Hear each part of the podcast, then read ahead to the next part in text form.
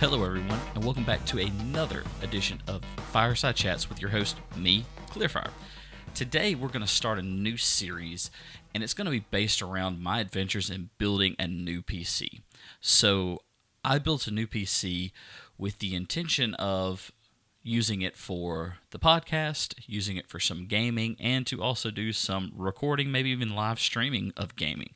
And I have to say, it's been quite an adventure building it. I do have it already built, and I wanted to kind of record and talk about all the things that I went through on having to get pieces and parts, how difficult it was, and just some of the crazy things that are going around building PCs. So, really, today I want to focus more on the issue of the semiconductor shortage and what the what that's done to the industry as far as components and computer parts as a whole. So, as you know, pretty much since 2020, we've been in this semiconductor shortage. Some people think it's a ploy or a marketing tactic to try to drive prices up and to create inflation or higher value of things than what they're actually worth. But there really is some substance to the fact that we are in a semiconductor semiconductor shortage. Sorry, I'm a little slurred there. Well, it's mainly based off of the fact that you know um, COVID started in China. It was you know a virus that came over here to us, and what happened is that the Chinese they started having the infection rates and started getting really high, and they had to shut down a lot of the factories that produce these semiconductors.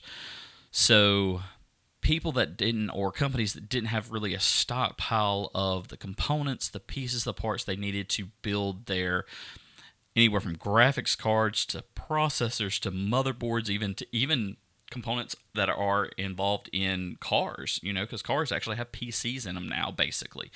And so the shortage has really affected so many industries and not just computers alone, but so many things that rely on these semiconductors. I know for one, um, a company that I buy, buy a lot of things from is Wyze They have a shortage. They're having a hard time to get a lot of things. And also, um, I supported a campaign on, I think it was Indiegogo. It might have been Kickstarter. Don't remember which one off the top of my head, but it was for what's called Android Auto Wireless. So if you have an Android Auto radio in your car, but it requires a wired connection. This little device, little box you can plug up, and now you have a wireless connection instead of having to always plug it in.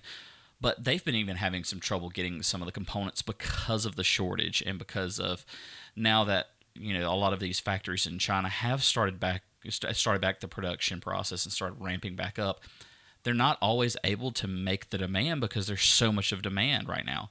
I mean, if you drive by a car lot right now, you can see it as a prime example. There are very few new cars on car lots right now because they just can't get the components that run the computers that run the cars. So I mean, it's it's it's a crazy thing and it's affected that and then also too it's affected the prices of cars cars prices have skyrocketed you know a used car this time last year probably would have cost you anywhere from the 15 to the 30,000 mark. Well, now those same cars are almost the same cost, if not even sometimes more than what they were when they're when they first were on sale. It's crazy how well how much it's affected our industries.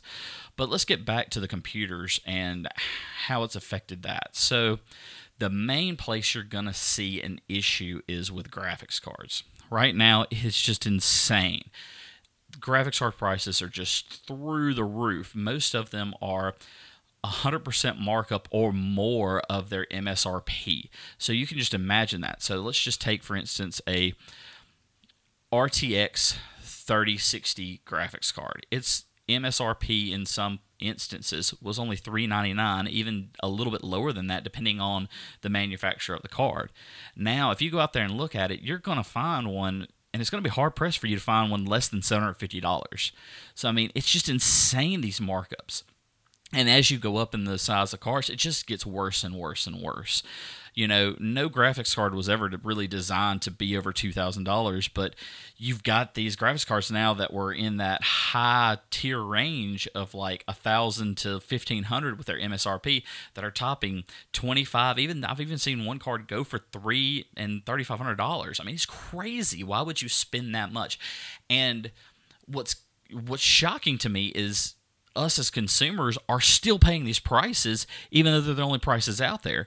You know, scalpers are able to get them at MSRP sometimes from Best Buy when they release them as a small batch into individual stores and things like that and they buy them and sell them online for that huge markup and people are still paying that price. Now you've started seeing the price come down on playstation 5s xbox series x's.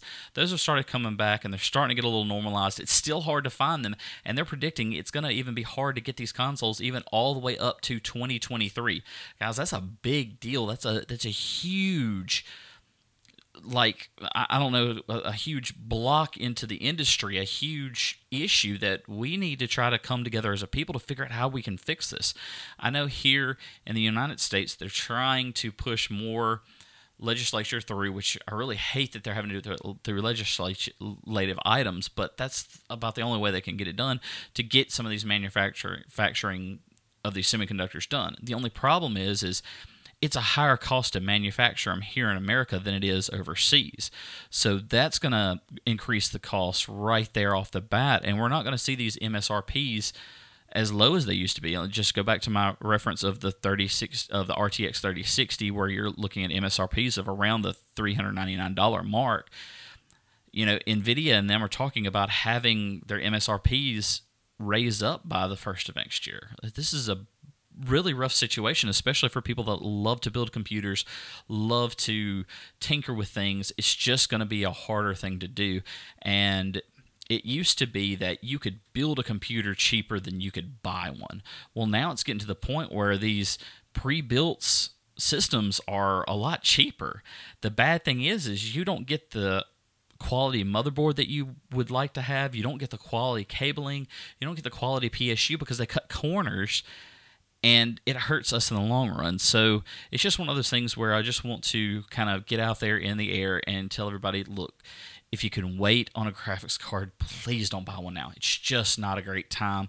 Don't buy into the high prices. If you can get one to as close as MSRP as possible, that's fine. Get you one. I I, I bought one. I got a 3060 Ti. I got one at a price that was only about $100 over MSRP. It's not a bad deal.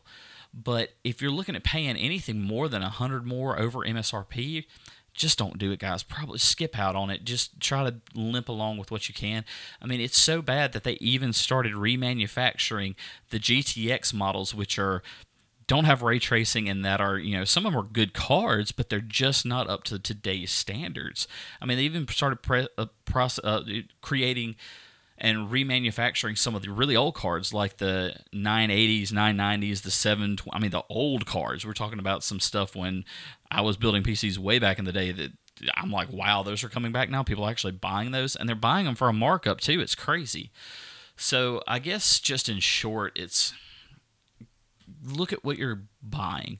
Make sure you're not paying too much for it and try try your best to stay as close to MSRP as possible to help normal normalize and stabilize the uh, the system so that way we're not going to be paying these overpriced and scalped prices forever. I mean, when you're looking at the companies that are actually the manufacturers are actually going to say, "Hey, we're going to raise our MSRPs because people are paying the prices. So why should we keep them at a low price?" I mean, I get it. I understand what they're thinking.